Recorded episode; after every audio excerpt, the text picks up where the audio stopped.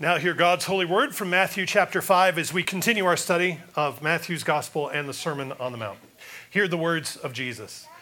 Again, you have heard it said to those of old, you shall not swear falsely, but shall perform your oaths to the Lord. But I say to you, do not swear at all, neither by heaven, for it is God's throne, nor by the earth, for it is his footstool, nor by Jerusalem, for it is the city of the great king. Nor shall you swear by your head, because you cannot make one hair white or black. But let your yes be yes, and your no, no, for whatever is more than these is from the evil one. Thus far, the reading of God's word. Let's give thanks together. Father in heaven, thank you for your word. I pray that you would fill me with your spirit, that I might speak with articulate words and articulate thoughts, that we would be guided into truth by your spirit. Open our ears, open our hearts, deliver us from distraction, deliver us from every error, we pray in Jesus' name, amen. Amen. But you promised. Have you ever heard that complaint, that plea from the back seat of the car, from a little person? But you promised that after we went to the grocery store, we would get ice cream. And then you find yourself defending your integrity and your honor and say, no, I didn't promise. I said, we'll see. That was not a promise. We'll see. We've got a lot of errands to run, and I didn't make any promises. We'll try to go later. But in the mind of your child, any indication that something fun might happen is the foundation of hope. They craft these great castles of expectation out of a splinter of an intention that you may have dropped, and they build their whole hopes on that. So then you learn to speak in clear terms with your children. If you're asked to do something fun, you say, well, I'm not making any promises, but if everything goes according to plan, we might. We'll see how it goes. And your kid gets good at reading the codes. My kids knew that maybe meant there's a solid fifty-fifty shot. There's a chance that this might happen. If I said, we'll see, yeah, then it, it's not happening. It's, it's not, it's not going to happen. Uh, but if I said, yes, well, you can bank on it. I'll do everything in my power to make that happen for you, because I do take actual promises seriously, even when I make them to my children. Especially when I make them to my children, I take those promises seriously. And as followers of the Lord Jesus, we commit ourselves to promise keeping, because we're always preaching. All of our actions are preaching about who the triune God is. What is he like? Well, you ought to be able to look at his people and be able to determine from his people what he is like. And our God is a God who makes promises and who keeps promises. Our God enters into covenants with his people, and he's faithful to keep those covenants. God binds himself to us. And so his people must be those who enter into covenants with the intention of keeping them. We don't go into agreements with our fingers crossed. We don't look for loopholes for how we're going to get out of this, how we're going to get out of our agreements when we change our mind and we don't want to keep them anymore. We don't make empty promises that we never intend to keep, and we don't treat vows as if they're just nice words that really don't mean anything. They're not binding in any sense. In our study of the Sermon on the Mount, we have just heard Jesus' instruction on promise keeping, on covenant keeping in marriage. And we've heard his warnings against adultery and fornication and all manner of sexual sins which break the covenant, which sin, sins against the covenant. And, and we've heard his exhortation to keep the covenant of marriage. Now he proceeds from there to talk about oaths and vows in general. And he has several more pointed, blunt corrections of Israel's habits regarding oath-making. So much of what Jesus is saying here in the Sermon on the Mount is direct, it's forceful, it's black and white. There are no qualifications, there are no exceptions. And so it can come across to us as very extreme and radical. And some may even say, that's over the top. Does he really mean that? We saw this first with the commandment to leave your gift at the altar if you have something between you and your brother. I reminded you that these people he's talking to here live in Galilee. If they go all the way down to Jerusalem and make it all the way into the temple, and they get there with their gift, with their sacrifice for the altar, And there they remember that they have an unresolved offense with their brother. They have to leave their gift there and go back out of the temple and go all the way back up to Galilee, make it right, and then come all the way back down. Jesus knows what he's asking of them when he says that. That's how serious he takes that. He's not taking it lightly. And then he says, if you fail to make peace with your brother, you're probably going to end up in jail. If you call your brother worthless, you are in danger of hellfire. He deliberately turns up the heat, literally, on this conversation. And after that, he talks about plucking out your eye or cutting off your hand if they cause you to sin. And while we don't believe that he's literally talking about self-mutilation, he's not commending self-mutilation. Okay, well, what is he saying? Why does Jesus speak in this blunt way here? And yet in other places we get more fleshed out arguments that look at every side of the issue. And we saw this last week where he gives these very clear pronouncements about uh, divorce and adultery. And then uh, we saw, well, let's take the whole counsel of Scripture and we'll see how Paul, for example, unpacks that and, and looks at it from a few different angles. Is Paul in disagreement with Jesus? Is Paul contradicting Jesus? Is Jesus contradicting his own Father's law? Well, the answer to all those questions is no. Jesus does not contradict himself. His word does not contradict his other words. The law and the epistles and the gospels are all in harmony with each other. And so we need to reconcile this without watering down Jesus's message. Well, the force of Jesus's words here are an indication of the spiritual condition of Israel at the time that he's speaking to them. We'll see, we see this throughout the Gospels, and we see this throughout the book of Acts. We see the true character of those who are charged with keeping God's law, the so-called keepers of the law, the scribes and Pharisees. We see their true character. We see that they're murderous. They are hateful, they are lustful, they are adulterous, they have polluted the land with divorce and fornication. And on top of that, their sins, which stink to high heaven, are sprayed with this Lysol of self-righteousness. In spite of this disgusting behavior, they walk around as proud, hard-hearted, stiff-necked, judgmental people, as if they have a right to do what they do and uh, and bind heavy burdens on their followers, which they which they also do.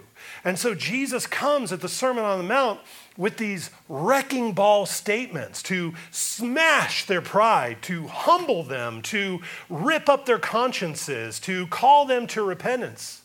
And he looks at his people in the eye and he says, "Don't act like them. Don't act like those people who parade around in their pageantry of self-righteousness. You don't be like them. Your righteousness must exceed theirs."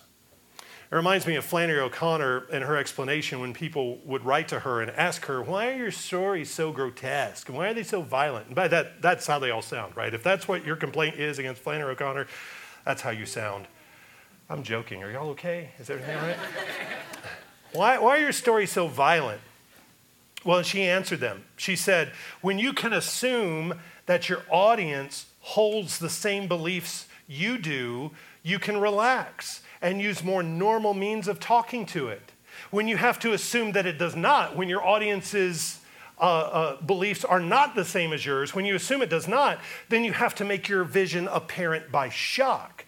To the hard of hearing, you shout, and to the almost blind, you draw large and startling figures. In the Sermon on the Mount, Jesus is drawing large and startling figures. The Sermon on the Mount is deliberately shocking. Jesus is shouting at deaf men here. That's why he uses the kind of language that he does. And we would do the very same thing today. If you have a problem with drunkenness and abusing alcohol, and you just lost your job because you uh, just got your third D U I, and you come to me and we have a conversation about this, we're not going to have a soft, nuanced discussion about the symbolism of wine in the Bible or the use of wine in redemptive history. Uh, you're, you're not going to get a discussion on the proper use of wine generally. Um, what you're going to hear is something like this. You need to go home and pour it all down the drain right now. You need to throw it all away. This is not part of your life anymore. You need to get rid of it. Cut it out. Cut it off. Stop drinking. That situation calls for hard, pointed, unqualified statements. You can't control yourself, so you must cut this off. This is not part of your life anymore. This is out of your life. Pour it out and don't drink until you have established a solid record of self-control, and that might take many years. And later we can have a conversation about, you know, the great Uh, place of wine in redemptive history and other uses and, and other ways of thinking about it, but not when we're in a crisis. That's not what we're going to do. We're going to stop. And that's what Jesus is doing here. See, what Jesus is saying, and what he's, what he's giving this generation and what this audience uh, is getting is what they need. And what they need is a savior. What they need is a teacher, a Messiah who will come and take a big step away from where the scribes and the Pharisees are leading them. He takes a huge step to the right of what the Pharisees and scribes were teaching. In other words, I want to get this straight. I'm not one of them. I'm not going to lead you where they're leading you. I'm not going to teach you the way they're teaching you. I'm not going to be a hypocrite the way they are. I'm not going to bind your conscience with heavy burdens that I myself don't bear. I'm not going to give you these piles of ordinances that just create these loopholes for you to sin in all the ways you're already good at sinning. I'm not going to give you little laws that are easy to keep while ignoring and despising God's capital L law. I'm not going to do things where it makes it easy to look self-righteous while despising God's law. That's not who I am. Get it clear. That's why I'm teaching you this way. And so that's what, that's what the, this tone of the Sermon on the Mount, that's where it's coming from. And that's why it's so refreshing. When people hear Jesus, they say, wow, he's got an authority unlike anything that we've ever heard.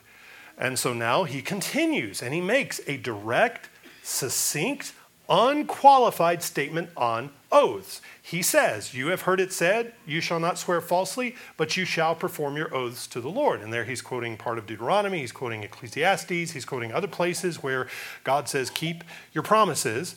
As he's done in other places, he says, you've heard it said, you shall not swear falsely, but you shall perform your oaths to the Lord. But I tell you, do not swear at all. Stop it. No swearing.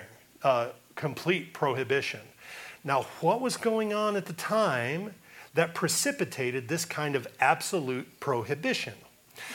Well, the Jewish historian, the philosopher Philo, who lived at that time, he commented on the Jewish habits around swearing in his day, and he wrote, there are some who without even any gain in prospect have an evil habit of swearing incessantly and thoughtlessly about ordinary matters where there's nothing at all in dispute, filling up the gaps in their talk with oaths, forgetting that it were better to have their words cut short or rather to be silenced altogether. They believe that the continual repetition of a string of oaths will secure them their object.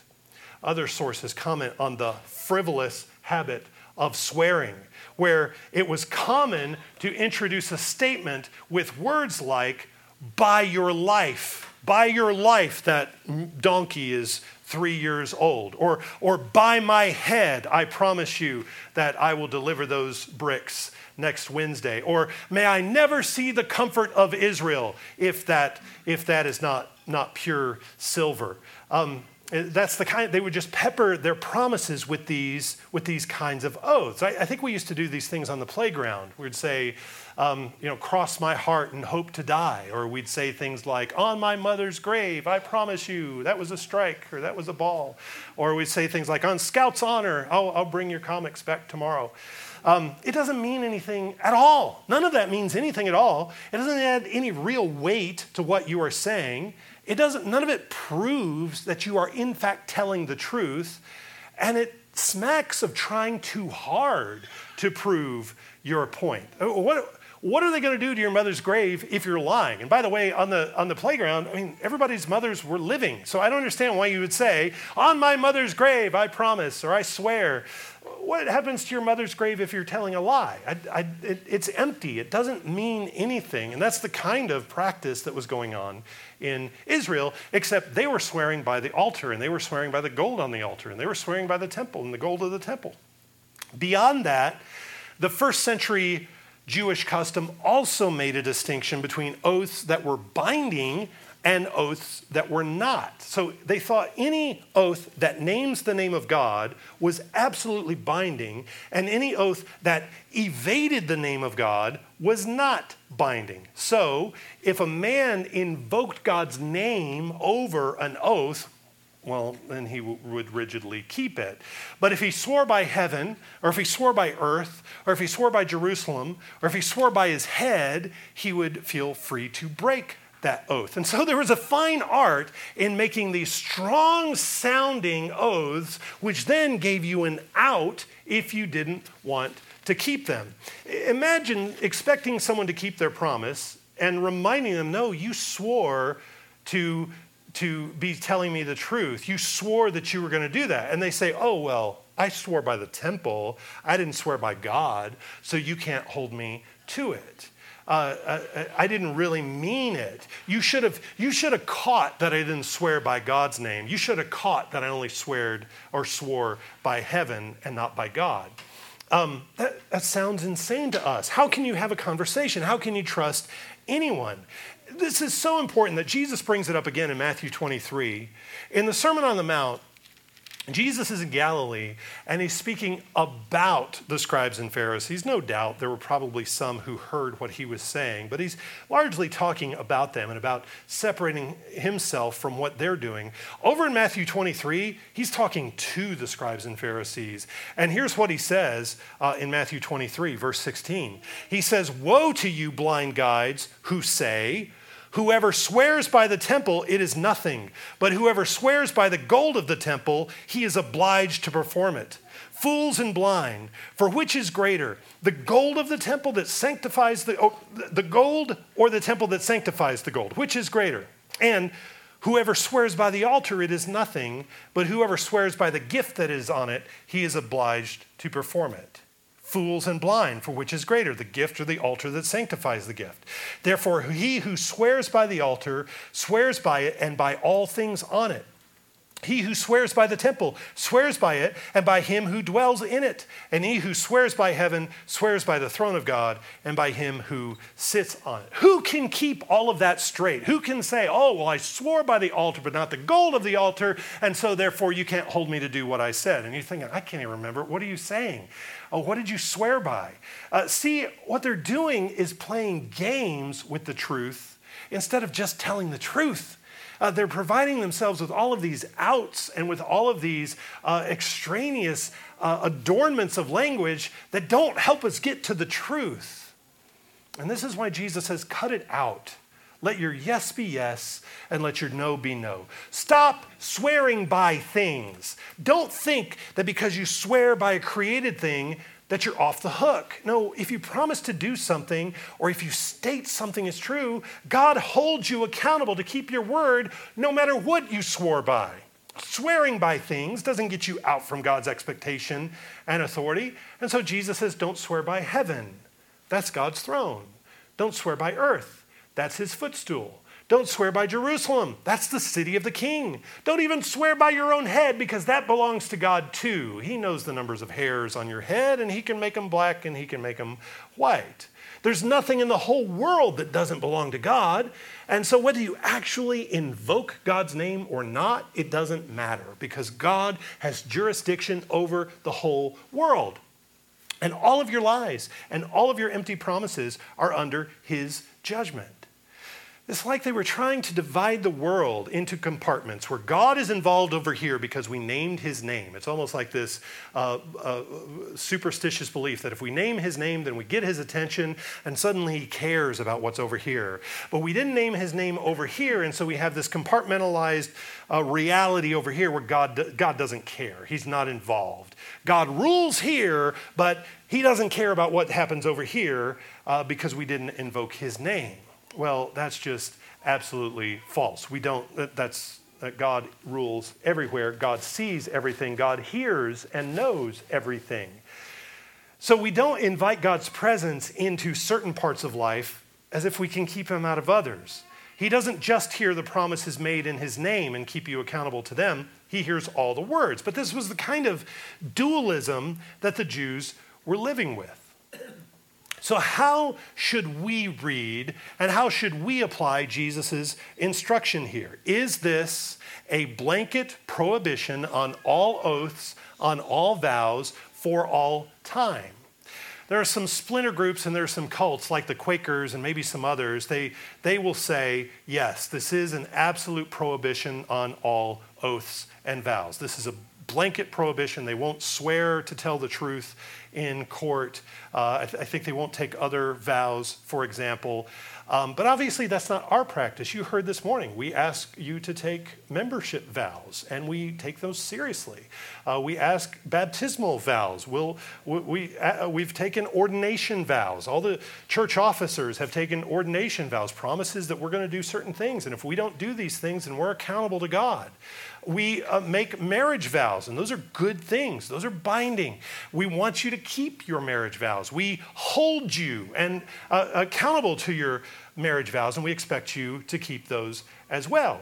And so, and so what do we do with Jesus's um, words about don't swear, don't swear at all? Uh, wh- how, wh- wh- why would we do that in light of what Jesus says?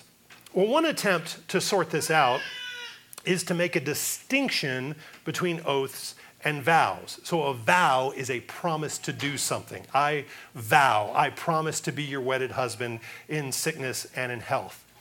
Um, remember, Hannah vowed that if the Lord gave her a son, that she would give him back to the tabernacle. She would dedicate him to the service of God. That's a vow. An oath is to call God or something else to witness to the truth of your statement. You might say, as God is my witness, I'm going to go to the gym on Monday. Or, um, uh, uh, or I promise to tell the truth, the whole truth, and nothing but the truth. So help me God. You're invoking God's uh, authority and accountability, and may God hold me in judgment. May God uh, hold me in contempt if I don't do that thing. And so maybe a way to understand it is to say, well, Jesus is only talking about oaths. He's not talking about vows. I'm not sure that's an entirely, uh, that doesn't resolve everything. Maybe it's helpful to know the difference between a vow and an oath. But we do pray that God would help us to keep our vows. And so even when we make a vow, we call on God's help and protection over our covenants. So again, maybe there's a fine distinction between oaths and vows, but but how does that help us understand what Jesus says when he says no oaths? When oaths are all over Scripture. The law does not say, and Jesus quotes it, God's law does not say don't swear. God's law does say don't swear falsely and do perform your oaths. Keep your word. And Jesus comes to this generation and he says just stop taking oaths altogether. Well, is that absolute? Jesus himself will come under an oath on his trial uh, before the high priest. In Matthew twenty-six, Jesus was silent until the high priest said, I put you under oath by the living God. Tell us if you are the Christ, the Son of God. And Jesus is silent up to that point, but when the high priest puts him under an oath, that's when Jesus speaks and says, it is as you said. God himself takes oaths. In Luke chapter one, verse seventy-eight, Zechariah's song references the oath that God swore to Abraham. And Hebrews chapter six tells us more about that oath that God swore to Abraham. For when God made a promise to Abraham, because he could swear by no one greater, he swore by himself saying, surely blessing I will bless you, and multiplying I will multiply you. And so after he patiently endured, he obtained the promise. For men indeed swear by the greater, and an oath for confirmation is for them an end of all dispute. So there the author of Hebrews says, uh, among honest men, an oath is an end to a dispute. If you say, as God is my witness, as a faithful, honest man, that's the end. Yeah, we trust you. We know that you are calling God to uh, get, uh, make you and keep you accountable. But the, uh, the author of Hebrews continues, thus God, determining to show more abundantly to the heirs of promise the immutability of his counsel, confirmed it by an oath, that by two immutable things in which it is impossible for God to lie, we might have strong consolation who have fled for refuge to lay hold of the hope that is set before us. So what the author of Hebrews is saying, that our consolation is that the God who doesn't lie has sworn by himself. We will swear to a higher authority. May that hold me accountable. Well, God, there's nobody higher than God. And so who can God swear by but himself? To, to swear by his own name, his own integrity is on the line, his own faithfulness is on the line, and he doesn't fail us. And then God invites his people to swear by his name. He says in Deuteronomy, don't swear by the false gods. They can't hold you accountable. Swear by the God of truth. In Deuteronomy chapter six, he says, you shall fear the Lord your God and serve him and shall take oaths in his name. You shall not go after other gods, the gods of the peoples who are all around you. So God commands his people, take oaths in my name, promise, make promises by my name. The mighty angel in Revelation ten swears by God. The angel whom I saw standing on the sea and on the land raised up his hand to heaven and swore by him who lives forever and ever, who created heaven and the things that are in it, the earth and the things that are in it, and the sea and the things that are in it, that there should be uh, delay no longer. So the angel doesn't swear by heaven. He swears by the creator of heaven. He doesn't swear by earth. He swears by the creator, not by the sea. He doesn't swear by the sea. He swears by the, the one who created that. And he says, the things that I'm saying are true. And the angel even swears by God. Paul, the Apostle Paul, took oaths. In Romans one, he says, for God is my witness, whom I serve with my spirit in the gospel of his Son, that without ceasing I make mention of you always in my prayers.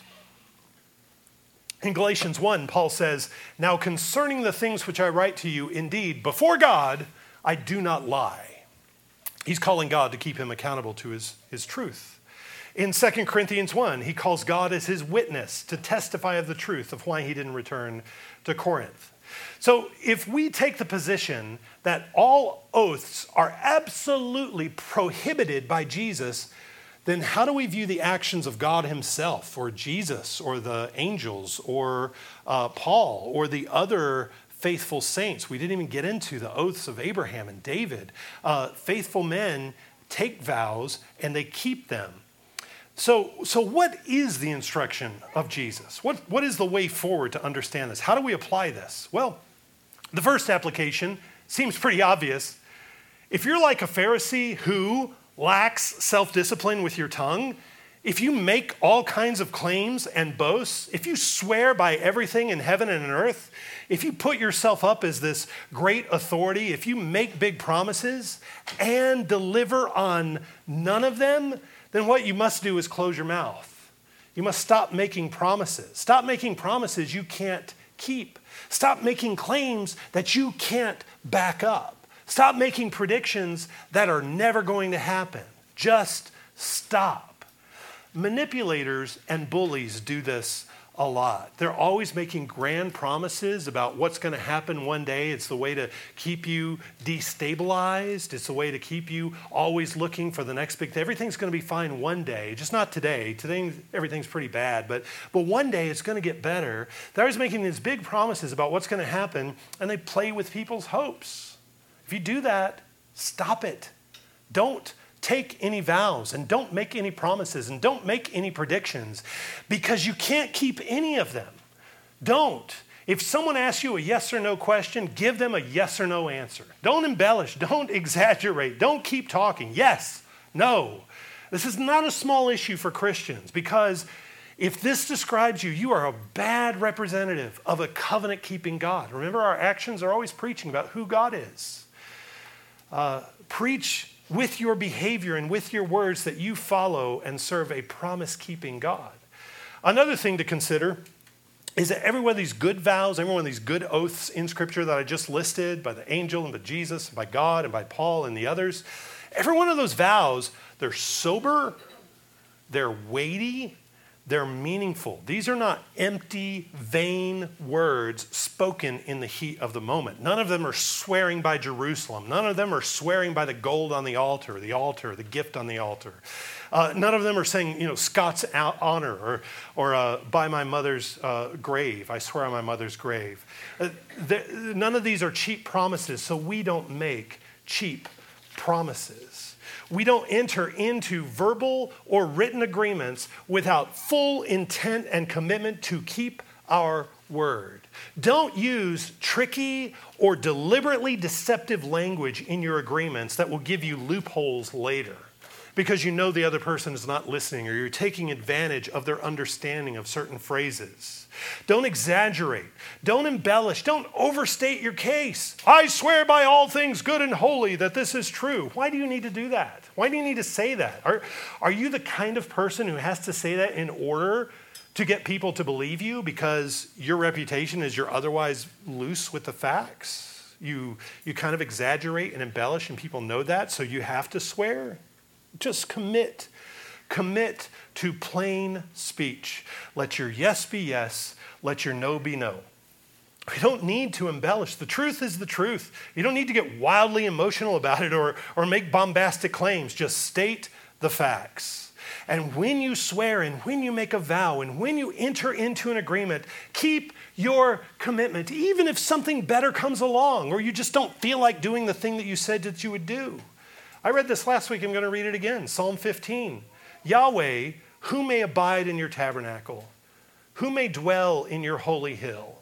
He who walks uprightly and works righteousness and speaks the truth in his heart, he who swears to his own hurt and does not change.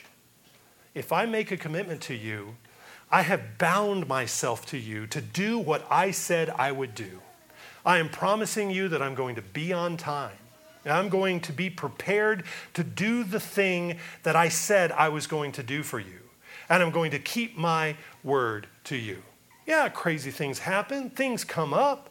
Uh, uh, uh, accidents happen. But more often than not, when we fail to keep our word, it's because we haven't planned well. It's because we haven't taken our commitments seriously. We don't take each other's time seriously. If you make a commitment to me or I make a commitment to you, that's on the calendar. And my saying yes to you is me saying no to everybody else and everything else that wants that time. And then if and if you take advantage or abuse that time or or or don't keep your commitment to me, then I then have also missed out on opportunities to keep commitments to other people. Um, we we must be a people who can trust each other. Nothing ruins your reputation more quickly than being undependable, being always late, being never prepared. Keep covenant. Keep your promises. I started talking off about. Uh, I started um, off talking about children, and that's where I want to end, because none of us wants to raise these sneaky little Pharisees. Uh, so we must keep our commitments to them. We don't. We don't want to ra- ra- raise these little people who are always playing with words and always, always um, uh, exaggerating or saying, uh, "Let me let me try to say this or massage this way into a way that we can deceive you." Uh, we don't want to raise people like that. And so it begins with us keeping our commitments to them. Can your children count on what you say or not?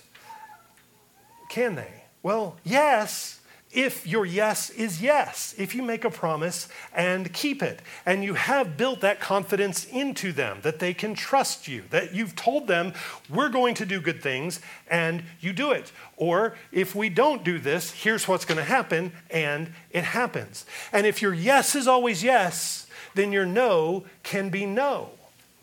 No is not an invitation to debate. Uh, no is not, here, bring me all your reasons for why you think that I'm wrong about saying no.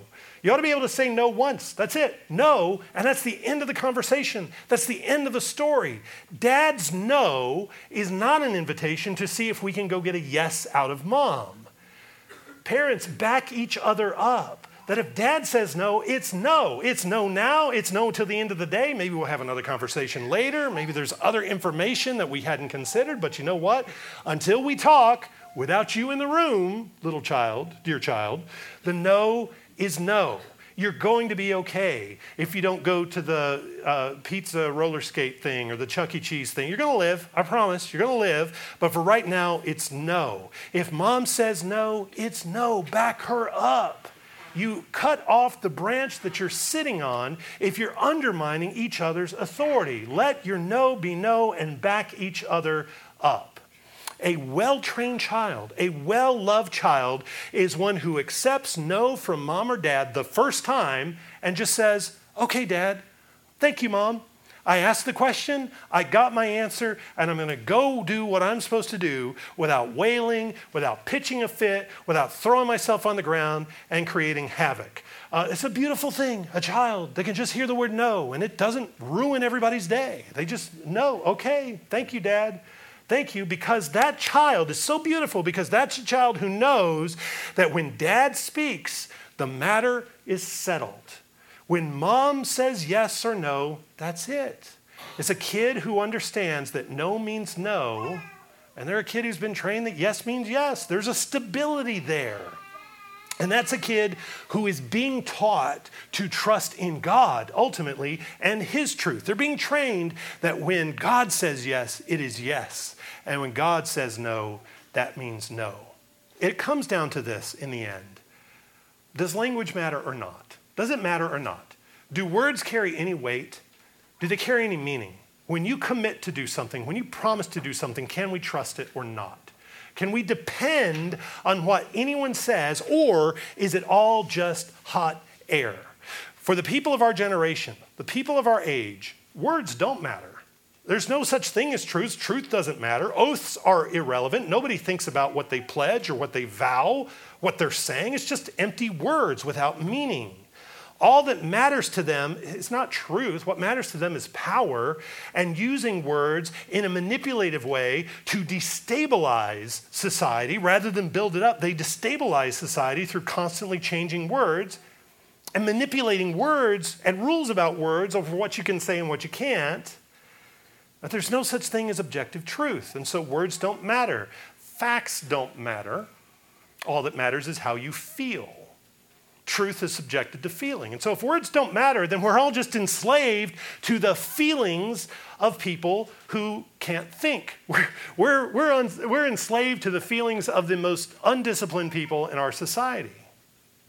But for followers of Jesus, words do matter. God created the cosmos by his words. Uh, Jesus is the Word.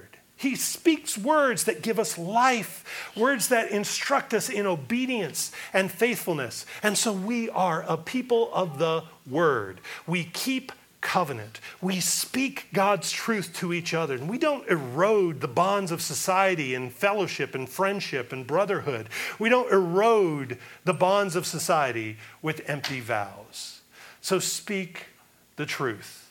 Make good promises and keep them. Take holy vows and be faithful to the covenant. Let's pray. Father in heaven, once again, we thank you for the words of your Son, our Savior Jesus. We ask you to give us your Spirit so that we might be faithful to do them, to be faithful every day, to teach by our words and our actions about our covenant-keeping God. We ask you to guide us in this in Jesus' name. Amen.